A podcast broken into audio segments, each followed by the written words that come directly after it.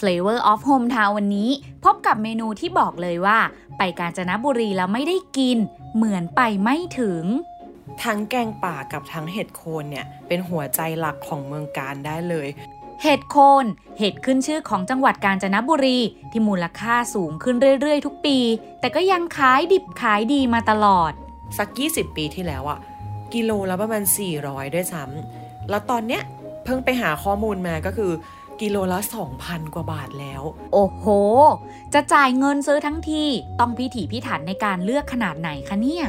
คือโคลนที่มันติดตามตามเห็ดอะค่ะ ต้องดูด้วยนะว่า สีเนี้ยมันคือของดี สีเนี้ยเป็นของไม่ดีมันลึกขนาดนั้นเลยนะ พบกับเรื่องเล่าจากแกงป่าเห็ดโคนจากคุณน้ำกันนาทีนีรพล ลิมวิรัตวัย 33 ปี สาวสวยคนเก่งจากจังหวัดกาญจนบุรี ที่ปัจจุบันนี้ประกอบอาชีพที่หลากหลายค่ะ ทั้งครูสอนปรุงกลิ่น แอร์โฮสเตสและนักเขียน ที่จะมาเล่าถึงเมนูในความทรงจำว่าทำไมจังหวัดกาญจนบุรี ของขึ้นชื่อต้องเป็นแกงป่าและเห็ดโคน รวมถึงเรื่องราวการก้าวออกจากภูมิลำเนา มาผจญภัยไล่ล่าตามความฝัน จนได้ประกอบอาชีพที่ชอบ แล้วมาเจอกับอาชีพที่ใช่ เรื่องราวจะเป็นยังไง ติดตามได้ในเรื่องเล่าจากแกงป่าเห็ดโคนวันนี้ค่ะ มันคือแบบ the best the best of กาญจนบุรีจริง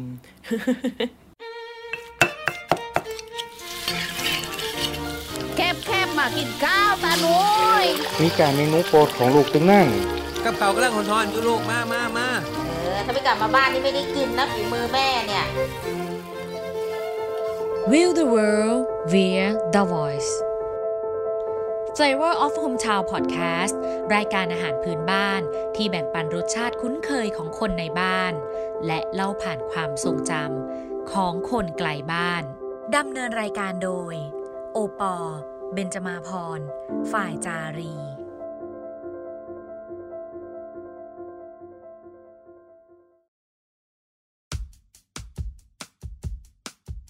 มันคือแกงเห็ดอย่างนี้ไหมคะ อย่างปอคนอีสานเนี่ยก็จะก็จะคุ้นเคยกับแกงเห็ดทั่ว ๆ ไปๆอืมคืออันเนี้ยแกงป่ามันคือแกงป่าที่แบบใส่เครื่องแกงลงไปเยอะๆอะค่ะ แล้วปกติตัวแกงป่าเนี่ยมันจะใส่กับเนื้อสัตว์ ซึ่งมันก็มีที่มาของมันด้วยนะ ว่าทำไมมันถึงเรียกว่าแกงป่า อันนี้คือไปสอบถามจากผู้คร่ำวอร์ดในวงการของกาญจนบุรี คนนั้นก็คือ ก็คือคุณแม่ เออ ก็คือคือเราก็ถามแล้วว่าเออทำไมแกงป่าเมืองการมันถึงดังเนาะเขาก็เล่าให้ฟังว่าคือสมัยก่อนเนี่ย กาญจนบุรีมันมีแต่ป่า แล้วคนมันก็จะหากินจากอาหารในป่าค่ะหมายถึงว่าแบบพวกสัตว์จากสัตว์ป่าต่างๆอะเนาะหมูปลา งู นู่นนี่นั่นอะไรอย่างเงี้ยค่ะ แล้วกลิ่นคาวมันจะเยอะกลิ่นสาบของพวกสัตว์พวกเนี้ยมันจะหนักมาก เพราะฉะนั้นเครื่องแกงป่าของเมืองการเนี่ยมันจะมีลักษณะพิเศษที่มันมาช่วยดับคาวของไอ้พวกกลิ่นสาบพวกเนี้ยได้เออมันก็เลยกลายเป็นละเอ่อเขาเรียกว่าเหมือนเป็นรสชาติพิเศษของเมืองการไปเลย อันเนี้ยก็คือตัวของแกงป่า ส่วนตัวของเห็ดโคนก็พิเศษเข้าไปอีก เพราะว่าเห็ดโคนเนี่ยมันออกได้แค่ปีละครั้งเนาะพี่เอ็มก็ถามว่าเอ้ยแล้วที่อื่นมันมีไหมเห็ดโคนอะแม่ก็เล่าให้ฟังว่าจริง ๆ เห็ดโคนในในในไทยมันก็มีหลายที่นะคะอืมแต่เห็ดโคนเมืองการที่มันพิเศษเนี่ย เพราะว่า มันอุดมสมบูรณ์มาก คือมันขึ้นตามป่าตามเขาอะค่ะ แล้วแร่ธาตุในเมืองการเนี่ยเขาเรียกว่าอะไร แร่ธาตุในดินของเมืองการอะมันไม่เหมือนกับที่อื่น มันก็เลยทำให้เห็ดที่ออกมาเนี่ย มันหวานแล้วมันก็กรอบมาก เพราะฉะนั้นเห็ดโคนเมืองการมันก็เลยดังมากๆค่ะ ทั้งแกงป่ากับทั้งเห็ดโคนเนี่ย เป็นหัวใจหลักของเมืองการได้เลย มันคือมันขึ้นชื่อมากๆอะทั้งแกงป่าด้วย แล้วก็ตัวเห็ดโคนด้วย แล้วพอมันเอามาผสมกัน มันก็ยิ่งทวีคูณความพิเศษเข้าไปใหญ่ มันคือแบบ the best the best of กาญจนบุรีจริงอืม แล้วจริงๆเอ่อเห็ดอื่น ๆ นี่ดังเหมือนกันด้วยไหมคะ พอมันเป็นด้วยด้วยภูมิประเทศแล้วเนี่ยๆไม่เลยนะ ไม่เคยได้ยินเห็ดอื่นในเมืองการที่ดัง แต่ถ้าเห็ดโคนเนี่ยคือดังมาก อาจจะด้วยเพราะว่ามันขายแค่ปีละครั้งด้วยมั้งคะแล้วมันหายากมาก ถ้าปีไหนออกดอกออกน้อยเนี่ย ราคามันก็จะสูงขึ้นไปอีกอะไรแบบเนี้ยอ่าอ่า ที่ว่าปีละครั้งนี่คือช่วงไหนล่ะคะพี่น้ำมันจะเป็นช่วงเขาเรียกว่าช่วงอะไรนะ ปลายฝนต้นหนาวอะค่ะ ช่วงฝนตกแดดออกเออเขาจะเรียกกันว่าเป็นช่วงเหมือน ช่วงที่ฝนโปรยๆแต่มีแดดจัดอันเนี้ยคือคนเก็บเห็ดจะรู้แล้วว่ามาแน่นอนอืมเออเป็นช่วงแบบอ๋อเป็นช่วงอากาศแบบนั้นช่วงที่แบบ เหมือนจะฝนโปรยมีมีน้ำมีลม แล้วก็มีความร้อนอยู่ในนั้น มันเป็นความชื้นอะไรสักอย่างที่มันพิเศษมากๆ แล้วมันทำให้ไอเห็ดโคนเนี่ยมันขึ้น มันก็ดูแบบเออฟังแล้วมันก็ดูพิเศษจริง ๆสำหรับสำหรับการเกิดของมันนะโอ้ ที่เห็ดโคนเป็นของขึ้นชื่อของจังหวัดกาญจนบุรีนะคะ นั่นก็เพราะว่าสภาพภูมิประเทศแล้วก็สภาพภูมิอากาศอย่างที่คุณน้ำได้เล่าไปเลยค่ะ เห็ดโคนเนี่ยไม่สามารถเพาะปลูกเอาปริมาณได้นะคะ เนื่องจากเห็ดชนิดนี้จะเกิดขึ้นเองตามธรรมชาติได้ดี และก็สมบูรณ์ที่สุด อยู่ในช่วงปลายฝนต้นหนาวของแต่ละปีค่ะ คร่าวๆแล้วก็จะอยู่ที่ช่วงเดือนกันยายน ถึงเดือนพฤศจิกายนค่ะ ซึ่งบางปีก็จะเหลื่อมยาวไปจนถึง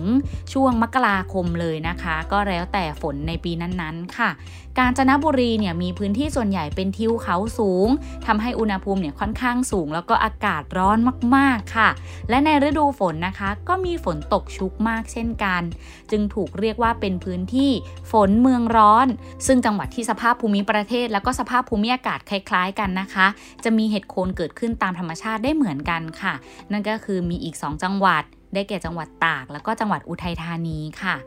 ความร้อน ความชื้น และป่าเขา พอมารวมๆกันแล้ว ส่งผลให้เป็นหนึ่งในจังหวัดที่ป่าไม้ค่อนข้างอุดมสมบูรณ์มากๆค่ะ นั่นก็นำมาซึ่ง สมุนไพร ผักพื้นบ้านหลายชนิด รวมถึงสัตว์ป่าที่ไม่แปลกใจเลยค่ะว่าทำไมจังหวัดนี้ถึงมีเมนูขึ้นชื่อเป็นแกงป่า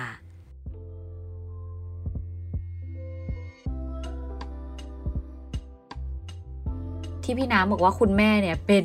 ผู้คร่ำวอดในวงการแกงป่าเห็ดโคนคือ คุณแม่เป็นคนลงมือปรุงเองเลยไหมคะ ใช่คือต้องเล่าอย่างนี้ก่อนว่าพี่น้ำเนี่ยเติบโตมากับบ้านที่ขายทุกอย่างในรอบหนึ่งปี คือคือบ้านพี่น้ำอะตั้งอยู่ในเมืองแล้ว มันเป็นแหล่งเขาเรียกว่าไงวะคือทำเลมันดีมากจนมันขายได้ทุกอย่างอะค่ะ ก็จะไล่มาเลยเนาะตามเทศกาลเลยค่ะ ปีใหม่ก็จะขายเค้กกับคุกกี้วาเลนไทน์ขายดอกไม้ข่าวพรรษาก็นั่งแพ็คสังฆทานขายกัน แต่ที่พิเศษมากๆเลยคือช่วงกินเจ 10 วันเนี่ยคุณแม่พี่ยำก็จะเป็นแม่ครัวก็จะเปิดขายอาหารเจ 10 วันนั้นด้วย แล้วมันก็จะต่อยอดมาค่ะ ในน่าไม่แน่ใจน่าจะช่วงพี่น้ำสักอายุ 12-13 ปีเนี่ย คุณแม่ก็ผันตัวจากตอนแรกเป็น เป็นนักขายดอกไม้ เป็นร้านดอกไม้ก็ลองไปทำเป็นร้านอาหารดูค่ะ ซึ่งเมนูหลักๆ ที่คุณแม่จะทำบ่อยๆ ซึ่งมันเป็นเมนูเมืองการด้วยเนาะก็คือตัวแกงป่า แต่ว่าเห็ดโคนอ่าอาจจะไม่ได้ทำบ่อย เพราะว่าอย่างที่บอกว่าราคามันค่อนข้างสูงมาก เพราะฉะนั้นเวลาทำแกงป่าเห็ดโคนกันหนึ่งครั้งเนี่ยมันจะต้องเหมือนมีอีเวนต์พิเศษของครอบครัวหน่อยนึงอะไรแบบเนี้ยเออมันก็เลยเออถึงจะได้กินเพราะราคามันสูงจริง ๆ นะ ขนาดถ้าถ้านึกไม่ถ้าแบบถ้าพยายามจำไม่ผิดเนี่ย สัก 20 ปีที่แล้วอะกิโลละประมาณ 400 ด้วยซ้ำแล้วตอนเนี้ยเพิ่งไปหาข้อมูลมาก็คือกิโลละ 2,000 กว่าบาทแล้ว นี่แบบ เฮ้ยทำจริง จริงจริงแล้วถ้ายิ่งแบบช่วงไหนช่วงปีไหนที่อากาศมันแย่มากๆ แล้วมันยิ่งออกช้า ยิ่งออกน้อยมันก็จะยิ่งแพงไปกว่านี้อีกนะ เพราะฉะนั้นมันก็เลยมีการโอ้มีการเก็บเห็ดโคนกันเอาไว้ด้วยลองเมื่อกี้แอบลอง search Shopee แล้วยังเจอด้วยนะ เห็ดโคนเมืองการไซโหลขาย เฮ้ยเพิ่งรู้ว่าแบบเฮ้ยมันก็ยังมันก็ยังอดยู่องของมันใช่ไหมอยู่นะ ใช่คือการดองมันจะทำให้อ่าเหมือนมันกินได้ทั้งปีอะไรแบบนี้เออแล้วแบบทุกทุกครั้งที่มันมีอีเวนต์พิเศษขึ้นมาจำได้จำได้เลยค่ะ คือ คือเวลาขายเห็ดโคนสมัยก่อนเนาะเขาจะมาขายกันตอนกลางคืน แล้วมันก็จะเป็นแบบ เหมือนเขามาขายกันข้างถนนนะคะ ข้างทางมีไฟซองอันนึงอ่าก็มีอยู่ปีหนึ่งคุณแม่ก็แบบไปไปดูเห็ดโคนกัน เราก็ไปเป็นเพื่อนเขาก็ไปดูก็ เออ ต้องไปดูสีโคลนด้วยนะ คือโคลนที่มันติดอือหือตามตามเห็ดอะค่ะ ต้องดูด้วยนะว่า สีเนี้ยมันคือของดีสีเนี้ยเป็นของไม่ดีมันลึกขนาดนั้นเลยนะ คือแบบเห็ดโคนถ้ามีดินสีแดงติดเนี่ย แสดงว่าเห็ดเนี้ยมาจาก อืมอีกอำเภอหนึ่งจะไม่ค่อยดี แต่ถ้าเป็นเห็ดถ้าเป็นโคลนสีออกอ่าเทาๆดำๆเนี่ยอันเนี้ยจะดีกว่า เออ เราก็ไปเออจำได้ว่าช่วยแม่ขูดเห็ดโคนก็เคยมันก็ต้องมีมีกระบวนการในการล้างเห็ดนะเนาะเขาก็จะเอาเห็ดไปแช่น้ำแล้วพาร์ทที่สำคัญเนี่ยคือการขูดเอาโคลนเอาทรายออกอะค่ะแล้วผู้ใหญ่เนี่ยเขาจะระมัดระวังมาก เขาจะเอาแค่สันมีดเนาะไม่ใช่ตัวคมมีดอะอืมตัวสันมีดอะค่ะ ค่อยๆขูดค่ะออก เพราะว่ามันจะได้ไม่กินตัวเนื้อมันออกไป แต่เด็กทำอะโอปอล์พี่น้ำแบบสิบขวบได้มั้งแม่ให้พี่น้ำทำอะอืมคือขูดเนื้อออกมาเยอะมากจนแม่บอกว่า เลิกทำเลิกทำคือแม่ให้แบบ เธอหยุดแล้วมันทำไปแพงเลด้วยยนะใช่ คือสมมติว่าแบบเห็ดโลหนึ่งสี่ร้อยพี่น่าจะขูดเห็ดออกไปประมาณสองร้อยบาทแล้วคือครึ่งหนึ่งเลยเขาก็เลยแบบเลิกทำไปเลยเลิกทำไปเลยอะไรแบบนี้ เออตลกตลกพอนึกย้อนกลับไปแล้วมันก็ตลกมาก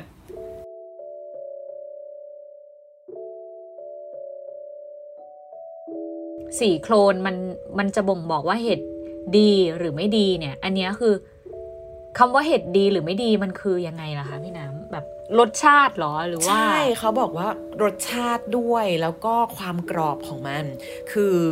พวกความกรอบความหวานเนี่ยมันขึ้นอยู่กับภูมิอากาศที่มันขึ้นเลยค่ะ แล้วพี่น้ำมาจำดันจำไม่ได้ว่าอำเภอไหนที่มันจะดีกว่าอีกอำเภอนึงอะไรแบบเนี้ย แต่จำได้ว่าถ้าโคลนอืมสีแดงอะมันจะ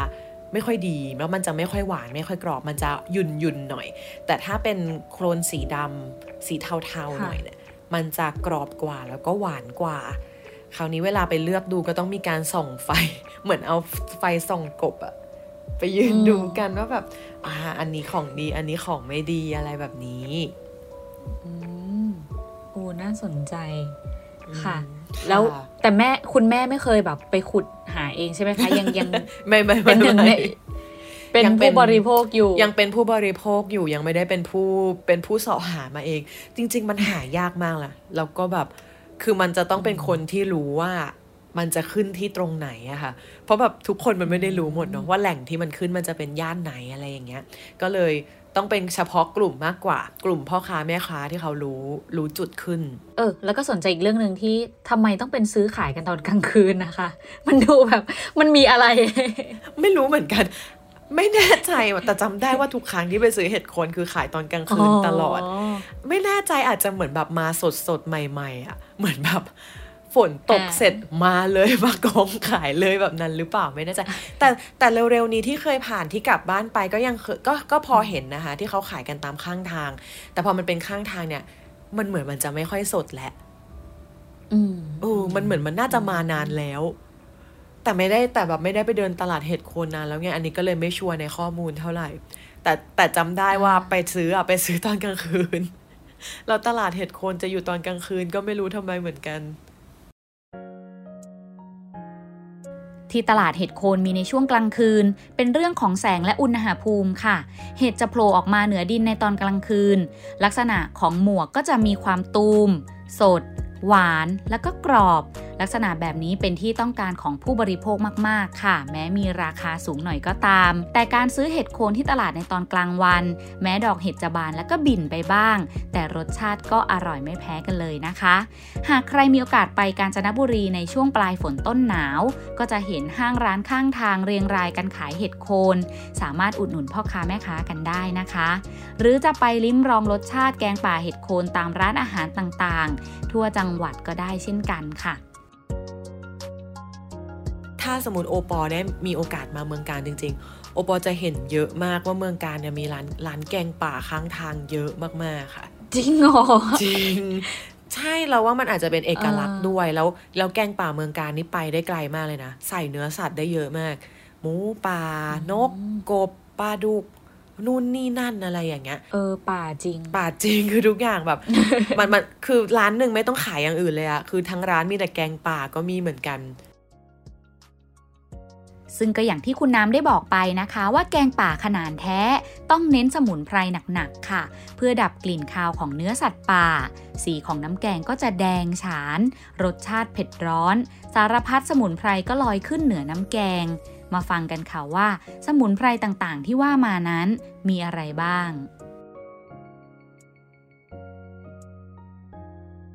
เขาบอกว่าหลักๆเลยอะค่ะ มันก็จะมีตัว พริกขี้หนูแห้งต้องเป็นพริกขี้หนูแห้งด้วยนะ ถึงจะมีรสชาติที่เผ็ดออกมา มีข่า มีตะไคร้ค่ะ มีหอมแล้วก็กระเทียม ซึ่งเขาเน้นหลักๆ เลยว่าหอมกับกระเทียมต้องเป็นหอมกระเทียมของไทยเท่านั้น คือของที่อื่นมันจะไม่หอม แล้วก็กะปิกะปิอันนี้สำคัญมากในการทำแกงป่าบางคนไม่ไม่รู้เนาะว่าจะต้องใส่กะปิลงไปกะปิจะเป็นตัวที่ที่ให้ความหอมกลิ่นที่มันหอมออกมาค่ะพริกไทยดำแล้วก็เง่ากระชายค่ะ อันนี้คือตัวหลักๆของของตัวแกงป่าเนาะ แล้วที่มันพิเศษมากๆเลยคือเขาว่าบอกว่ามันจะต้องตำด้วยครกหินกับสากหินเท่านั้น เพราะมันจะละเอียด คือไม่สามารถใช้เครื่องปั่นได้หรือว่าใช้เครื่องเอ่อครกไม้สากไม้อย่างเงี้ยค่ะ มันจะไม่ละเอียดเนาะ เออแล้วเวลาตำเขาจะต้องมีการโขลกก่อน พอโขลกแล้วค่อยตำต่อ แล้วตำเนี่ยต้องเกือบละเอียดด้วยนะ ห้ามละเอียดจัดอันนี้ก็ไม่แน่ใจว่าคำว่าเกือบละเอียดมันดูยังไง แต่คิดว่าพ่อพ่อครัวแม่ครัวน่าจะเข้าใจกันดีค่ะ เนี่ยแหละอันเนี้ยคือคือเครื่องเทศหลักๆ ของการทำแกงป่าเมืองการเราจะรู้สึกว่าโหมันมีอะไรหลายอย่างมาก ตอนเด็กๆเราก็ไม่รู้หรอกเนอะว่าเขาทำยังไง แต่เรารู้สึกว่ามันมีบางกลิ่นที่พิเศษมากที่เรารู้สึกว่ากลิ่นนี้เราไม่เคยได้กลิ่นมาก่อนอะไรแบบเนี้ยทำนายว่าเป็นกลิ่นของกะปิกับกระชาย ที่มันไม่ค่อยอยู่ในอาหารอื่นๆ หรือมันอยู่กับอาหารอื่นๆ ได้ยากมาก เราก็เลยรู้สึกว่าตัวกระชายกับตัวกะปิเนี่ยค่ะ แล้วก็พวกแบบข่าตะไคร้อะไรพวกเนี้ยมันรวมพอมันรวมกันแล้วมันได้กลิ่นที่พิเศษออกมา แต่เรารู้สึกว่าที่มันเด่นๆเลยคือกลิ่นของกระชายกับกะปิจำได้ว่ามันเผ็ดร้อนมาก มันเผ็ดแล้วมันร้อนมากค่ะ มันแบบเข้าใจคำว่าแสบสวงก็คือตอนนั้น แม่ก็จะมีการ ดีลูทให้มีการเจือจางให้ จานเด็กจานผู้ใหญ่อะไรอย่างเงี้ย ก็จะมีแต่ว่าถามว่ามันก็เหมือนมันเป็นความทรงจำสมัยเด็กเนาะเวลาที่มีคนมาพร้อมหน้าพร้อมตากันทั้งครอบครัวเงี้ยเราก็จะจำมันได้ดีอะค่ะว่า แม่ก็จะพายแม่ก็จะทำเมนูเนี้ยขึ้นมา เด็กกินได้หรือกินไม่ได้อันนี้ ถ้ามันมีการเจือจางแล้วมันก็พอกินได้ แต่ที่ที่เราจดจำมันได้ เพราะว่ามันมันเป็น บรรยากาศในตอนนั้นมากกว่าเป็นความทรงจำในตอนนั้นด้วย ความทรงจำมันก็คือทุกครั้งที่ที่เราได้กินมัน คือมันเป็นวันที่พิเศษจริง ๆ เพราะว่าเห็ดก็แพง แกงป่าก็ทำยากค่ะ มันก็เลยทำให้ทุกครั้งที่ที่เรานึกย้อนกลับไปแล้ว เวลาเราเราเราเห็นเมนูแบบเนี้ยเมนูอันเนี้ยเราก็จะนึกย้อนกลับไปถึงสมัยก่อนที่แบบครอบครัวอยู่กันพร้อมหน้าพร้อมตา แม่ช่วย แม่ให้เราช่วยทำนู่นทำนี่อะไรแบบเนี้ยค่ะ รู้สึกมันมันเป็นกลิ่นของความอบอุ่นอะไม่ว่าจะเป็นอบอุ่นในเรื่องของตัวอาหาร ในเรื่องของตัวเครื่องเทศ หรือมันเป็นความอบอุ่นในครอบครัวก็ตาม เราก็เลยรู้สึกว่าเราก็จะนึกถึงกลิ่นของความอบอุ่นค่ะ กลิ่นของเครื่องแกง กลิ่นของข้าวสวยร้อนๆกลิ่นของการที่พ่อแม่ลูกมาอยู่รวมกัน พอพูดถึงกลิ่นแล้วก็ทำให้สนใจเส้นทางชีวิตของคุณน้ำขึ้นมาเลยค่ะ แม้ปัจจุบันนี้นะคะจะเป็นครูสอนปรุงกลิ่น แต่ก่อนหน้านั้นเธอเคยเป็นแอร์โฮสเตสมาก่อน และย้อนกลับไปอีกก็เคยเป็นเจ้าหน้าที่ในสถานทูต เพราะเรียนจบมาจากคณะนิติศาสตร์ค่ะ ดูเป็นชีวิตที่ค่อนข้างวาไรตี้มากเลยนะคะ ก็ไม่ใช่เรื่องแปลกค่ะ ที่เราจะมีสายอาชีพที่ไม่ตรงกับที่เรียน แต่สิ่งที่น่าสนใจคือ แต่ละอย่างที่คุณน้ำได้เป็นมา ดูเป็นเส้นทางที่ไม่ใช่ใคร ๆ ก็จะมีประสบการณ์แบบนี้ได้ มาฟังกันค่ะว่า หลังจากเรียนจบชั้นมัธยมศึกษาปีที่ 6 จากจังหวัดกาญจนบุรีแล้ว การเข้ามาเรียนมหาวิทยาลัย จุดเริ่มต้นเมื่อ 15 ปีที่แล้ว อะไร คือสิ่งที่พาคุณน้ำมาเป็นแอร์โฮสเตสครูสอนปรุงกลิ่น และนักเขียนในเวลาเดียวกันได้ พี่น้ำอยู่ธรรมศาสตร์ค่ะ พี่น้ำเรียนจบนิติศาสตร์มา แล้วอาชีพแรกก็ได้โชคดีได้ไปทำที่สถานทูตอเมริกาก่อน แต่ว่าในตอนที่จบมาเนี่ย คือแบบอะถึงจะเรียนมาทางนิติแต่คือไม่ได้เลยจริงๆอะไม่ได้รู้สึกมีความสุขกับมัน เราก็รู้สึกว่าตั้งแต่เด็กๆเลย เราชอบภาษาในในความฝันตอนเด็กๆอะเนาะเราก็อยากเป็นผู้พิพากษาอะไรเงี้ยแต่เราอะก็มีอีกความฝันสำรองเอาไว้ว่าถ้ามันไม่ใช่การเป็นผู้พิพากษา เราอยากเป็นแอร์โฮสเตสตั้งแต่เรียนจบมาจริง ๆ ก็สมัครแอร์มาเรื่อยๆนะคะแต่ว่าการสมัครมันไม่ได้ง่าย มันไม่ได้ง่ายแบบที่เราคิด จากที่ได้ทำความรู้จักในหนังสือเนาะมีความแบบ ลองกับมัน13ครั้งเนี่ย ใช่ไหมกว่าจะได้ ใช่ ตอนที่ไปสมัครรอบสุดท้ายเนี่ย ในใจคิดไว้แล้วแหละว่า คือถ้าไม่ได้รอบนี้น่าจะไม่ได้แล้วแหละ เพราะว่าที่สุดแหละ เราอายุเราตอนนั้นน่าจะประมาณยี่สามยี่สี่แล้วอะค่ะ เราก็รู้สึกว่าอืมถ้ารอบนี้ไม่ได้พอแล้วเราก็ไปหาอย่างอื่นทำต่อดีกว่า ลองดูค่ะ แล้วสุดท้ายเออมันก็ได้ในรอบนั้นจริง ๆ อืมก็มีสถานการณ์ที่ไม่คาดฝันเกิดขึ้น ก็คือพอโควิด -19 เข้ามาปุ๊บ อาชีพแรกเลยที่หยุดคือแอร์แอร์โฮสเตสอืมเพราะว่ามันบินออกนอกประเทศไม่ได้ โห โลกเหมือนโลกพังทลายลงมาเพราะเราแบบเออเราไม่เคยคาดคิดมาก่อนเนาะว่า ว่าอยู่ดีๆ เราจะไม่มีงานทำอืมเราก็แบบโหหนักเหมือนกันเนาะแล้วบริษัทก็ ประสบปัญหาแหละ คือจริง ๆ บริษัทสายการบินทั่วโลกมันก็ประสบปัญหาหมดเลยอะค่ะ แต่ว่าของเราก็หนักหน่อยค่ะก็ไม่มีเงินเข้าเนาะ หมายถึงตัวบริษัทเองเขาก็ไม่มีเงินเข้าค่ะ เขาก็ให้พนักงานเนี่ยช่วยลาไม่รับเงินเดือน เหมือนเป็นสมัครใจอะนะ เหมือนเป็นเป็นความสมัครใจของแต่ละคนว่า เออถ้าใครถ้าใครช่วยเหลือบริษัทได้ก็ช่วยเราก็แบบ ณตอนนั้นอะนะคะ พี่น้ำหยุดมาแล้ว 6 เดือน หยุดบินมาแล้ว 6 เดือน เงินเก็บที่มีอยู่มันก็ค่อยๆ หายไปหายไปเรื่อยๆ เราก็ต้องเริ่มมามองถึงแบบความจริงจังในชีวิตอีกแง่มุมหนึ่งว่า มันต้องหาอะไรสักอย่างทำแล้วแหละอืมแล้วเราจะทำอะไรดี ก็ไปมองเห็นว่า อ๋อ เราอะสะสม essential oil เอาไว้ ประมาณหนึ่งเออ เพราะว่าเราชอบไปเมืองนอกเราชอบซื้อเก็บเอาไว้อย่างเงี้ยค่ะ เราก็รู้สึกว่าค่ะ เออ เรื่องเรื่องกลิ่นอะมันยังไม่มีใครสอน มันก็เลยอืมกลายเป็นว่าเราลองมาสอนเรื่องนี้ดูดีไหม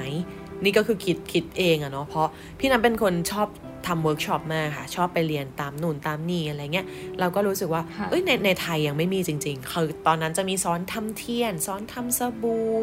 อะไรแบบนี้ไปเลย แต่ว่าการสอนเรื่องกลิ่นเนี่ยมันยังไม่มี เราก็เลยรู้สึกว่าลองดูดีกว่า นั่นแหละมันก็เลยกลายมาเป็นว่าเราได้มีโอกาสมาเปิดเวิร์กช็อปสอนการเรื่องการปรุงกลิ่นขึ้นมาค่ะ อืม แล้วตอนนั้นมองเห็นแบบเส้นทางของมันยาวขนาดไหนอะคะ การเป็นแบบเปิดเวิร์กช็อปสอนปรุงกลิ่นนะคะตอนแรกพี่น้ำมันก็คิดว่าคงทำไว้แค่ช่วงลาค่ะ ช่วงลาไม่รับเงินเดือน 6 เดือนแล้วหลังจากนั้นก็คงค่ะได้กลับไปบิน แต่ว่าเหมือนกระแสตอบรับค่อนข้างที่จะดี แล้วมันก็เป็นจุดที่ทำให้เราได้ต่อยอดไปอีกหลาย ๆ อย่าง คราวนี้พอ 6 เดือนปุ๊บบริษัทขอให้ต่ออีกหนึ่งเหมือนเหมือนเขามีมีโครงการออกมาอีกหนึ่งปี ก็รีบสมัครก่อนเพื่อนเลย คือยังละกันคือยังไม่กลับไปบินละกันเพียมก็สมัครต่อเลย ก็กลายเป็น Live Without Pay มาปีครึ่งค่ะทั้งหมด ตอนแรกก็ไม่ได้คิดว่าจะนาน แต่พอเริ่มทำแล้วดี ก็เลยต่อยอดมาได้ ก็เริ่มจริงจังขึ้นมาก ๆ เลยค่ะ แล้วก็รู้สึกว่าเราก็อยากทำในส่วนเนี้ยของเราให้ได้ดีที่สุดด้วยอืมแล้วมันก็จุดต่อ ๆ กันมาเนาะกลายเป็นนักเขียนอีก งงมากแม่ งงจริง ๆ คือคือทุกอย่างมันมาแบบ มันมาต่อเนื่องกันเลยค่ะ ไอ้นักเขียนเออก็ได้มาจากการสอนเนี่ยแหละอืมมาได้ไงก็ไม่รู้มาแบบงงๆ เพราะว่าเริ่มต้นมาเนี่ย ก็สอนเนี่ยแหละค่ะแล้ว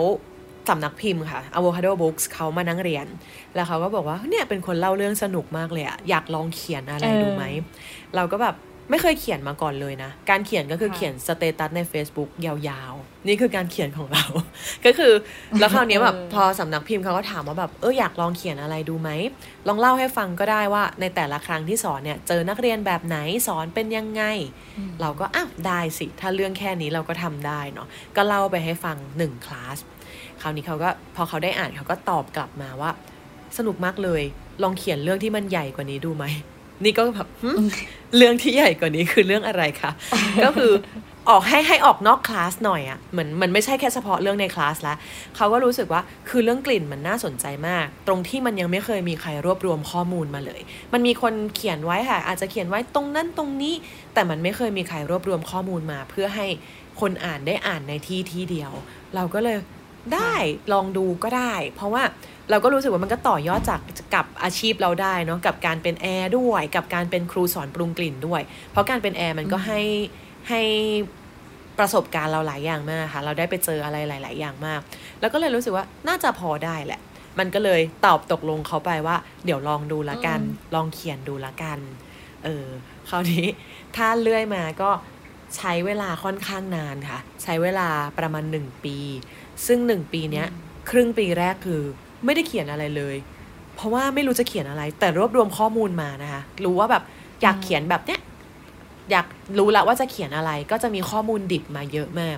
ทำไม่ได้เขียนไม่ได้เลยเอามือจ่อคีย์บอร์ดทุกวันค่ะ แล้วมันก็ไม่รู้จะทำยังไงดี จนกระทั่งมีแรงกดดันเกิดขึ้นก็คือสำนักพิมพ์ บอกว่าหาบอกอให้ได้แล้วนะ เฮ้ย หาบอกอให้ กูยังไม่ได้เขียนอะไรเลยครับ เราก็เลยแบบ เฮ้ย จริงจังนี่ว่าความยากของการทำหนังสือคือพี่น้ำจบสายศิลป์มาก แล้วเรื่องของกลิ่นทุกอย่างเป็นเรื่องวิทยาศาสตร์หมดเลย คือมันอธิบายได้ตามแฟกซ์เลยค่ะ มันมีข้อเท็จจริงอยู่ ซึ่งมันเป็นเรื่องวิทยาศาสตร์มาก แล้วอ่านไม่รู้เรื่อง ประเด็นคือตัวเองอ่านแล้วแบบ อ่านแล้วคืออ่านหลายรอบมากอะค่ะ กว่าจะรู้เรื่อง มันก็เลยทำให้ช้าไปตรงที่ว่า เราต้องเข้าใจก่อน เราถึงจะเล่ามันออกมาได้ เออ นั่นแหละ มันก็เลยกลายเป็นว่า โอเค งั้นต้องมาอ่านอีกรอบหนึ่งอ่านให้เข้าใจอ่านซ้ำๆวนๆ แล้วพอเข้าใจปุ๊บโอเคเขียนได้ มันก็เลยจบมาได้เรื่อยๆค่ะ เออ ก็เลยกลายมาเป็น 24 บทในหนังสือเล่มนี้ในโน้ตโน้ตค่ะอืมเออฟังเพลินมากเลย เออแล้วในอนาคตอันใกล้นี่ก็คือจะกลับไปเป็นแอร์โฮสเตสไหมนะคะ โห เรื่องนี้คือคิดมาสักพักหนึ่งเลยนะ เพราะว่าอืมเราก็ยังรักอาชีพแอร์โฮสเตสอยู่ อันนี้พูดจริง ๆ ว่าแบบรู้สึกรู้สึกรักในอาชีพอะค่ะ รู้สึกว่ามันไม่มีค่ะอาชีพไหนที่ให้เราได้แบบเนี้ย แต่อืมไอการเป็นครูสอนปรุงกลิ่นเนี่ย มันก็สร้างเรามาอีกแบบหนึ่งเหมือนกัน คือมันต่อยอดในในตัวให้พี่นำได้เยอะมากๆ เราก็ไม่อยากทิ้งทั้งสองอย่างนะตอนนี้ ก็เลยมีความคิดที่ว่าเดี๋ยวจะลองกลับไปบินดูก่อน แล้วถ้าโอเค ก็จะทำคู่กันไป แต่ถ้ากลับไปบินแล้วไม่เวิร์กกลัวคือพี่น้ำกลัวมันทำอะไรได้ไม่ดีสักอย่างอะค่ะ ก็อาจจะต้องอ่าเลือกทางใดทางหนึ่ง ซึ่งเราก็คิดว่าเราน่าจะเลือกเรื่องเรื่องของเรื่องของการปรุงกลิ่นจริง ๆ เราไม่ได้รู้สึกว่าเราเอ็กซ์เพรสอะไรเลยนะ เราแค่ชอบเฉยๆ เราเรารู้สึกว่าเราอะแค่ชอบเฉยๆ แล้วแล้วความชอบมันก็จะต่อยอดไปให้เราได้ ปัจจุบันนี้เดือนกรกฎาคมปีพุทธศักราช 2565 คุณน้ำประกอบอาชีพครูสอนปรุงกลิ่นเป็นหลัก และกลับไปทำอาชีพแอร์โฮสเตสเรื่อย ๆ ตามโอกาสค่ะ รวมถึงยังคงเป็นนักเขียนที่มีหนังสือเป็นของตัวเอง ชื่อ Nose Note บันทึกเรื่องกลิ่นจากปลายจมูก ฝนตกข้างบ้าน ถึงจักรวาลไกลโพ้น นับเป็นชีวิตที่หลากหลายไม่หยุดนิ่ง ได้เดินทางไกลเก็บเกี่ยวประสบการณ์มาแบ่งปันผู้คนอยู่เสมอในรูปแบบต่างๆรวมถึงใน Flavor of Hometown วันนี้นะคะ ที่คุณน้ำก็รับบทนักเล่าเรื่องผ่านการพูดคุยกับเรา แบ่งปันความทรงจำถึงแกงป่าเห็ดโคน อาหารพื้นบ้านรสมือแม่ ที่มีรสชาติเผ็ดร้อน กินแล้วอุ่นท้อง อุ่นใจ หอมกลิ่นสมุนไพร กลิ่นที่นึกถึงเมื่อไหร่ ก็จะมีภาพครอบครัวที่อยู่พร้อมหน้าพร้อมตาในมื้ออาหารนั้นอยู่เสมอ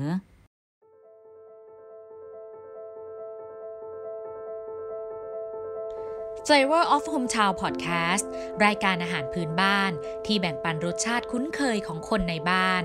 และเล่าผ่านความทรงจำของคนไกลบ้าน ติดตามได้ที่ www.thaipbspodcast.com แอปพลิเคชันไทย PBS Podcast หรือ Spotify, SoundCloud, Apple Podcast, Google Podcast และ Podbean ติดตามความเคลื่อนไหวได้ที่ Facebook, Twitter, Instagram และ YouTube ไทย PBS Podcast